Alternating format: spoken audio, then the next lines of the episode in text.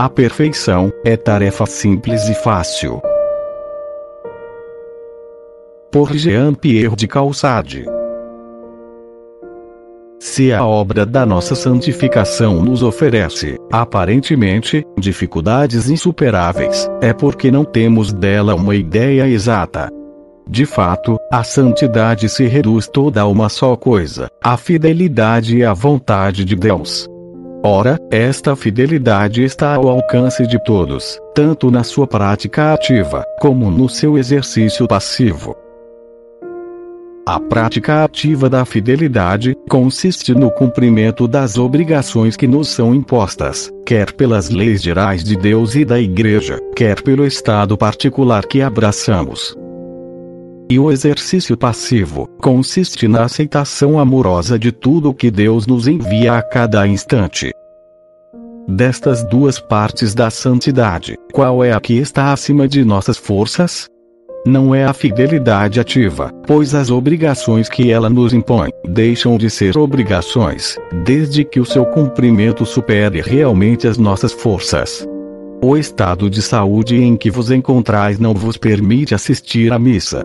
Não estáis obrigados então de ir à missa.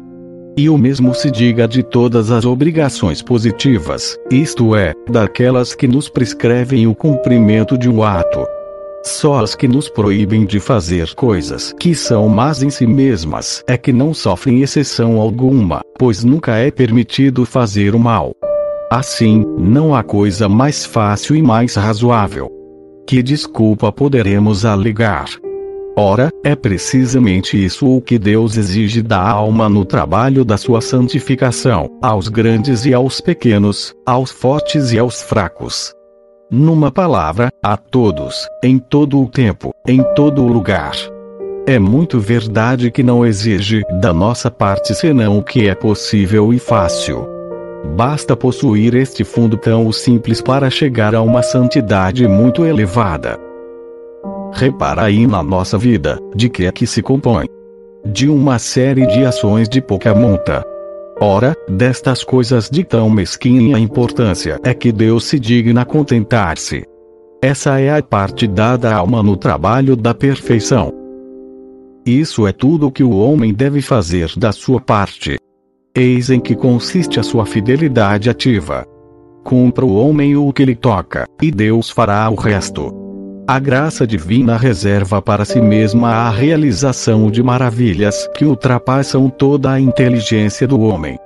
Porque nem os ouvidos ouviram, nem os olhos viram, nem o coração do homem sentiu, o que Deus concebe na sua ideia, resolve sua vontade, e executa pelo seu poder, nas almas que a ele se abandonam.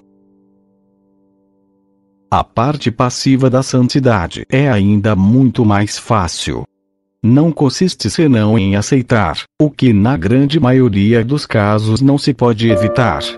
Sofrer com amor, isto é, com suavidade e consolação, o que tantas vezes se suporta com aborrecimento e desgosto. Eis a santidade toda inteira.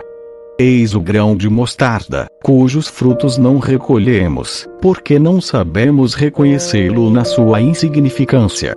Eis a moeda perdida do Evangelho, o tesouro que não encontramos, porque o supomos muito afastado para ir buscá-lo. Não me pergunteis qual é o segredo de encontrar esse tesouro. Verdadeiramente, não há segredo. Essa riqueza está em toda parte. Se oferece em todo lugar em todo tempo.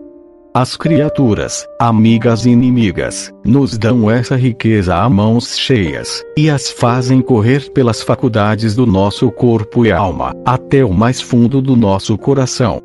Basta abrir a boca, e ela ficará repleta.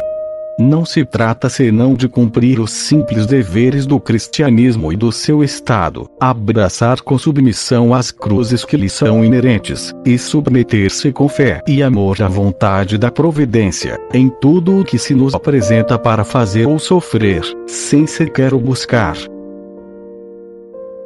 Esta é a espiritualidade de todas as idades e de todos os estados, que certamente não podem ser santificados de maneira mais elevada, mais extraordinária, e mais ao alcance de todos, do que realizando o que Deus, soberano diretor das almas, lhes dá em cada momento, a fazer ou sofrer.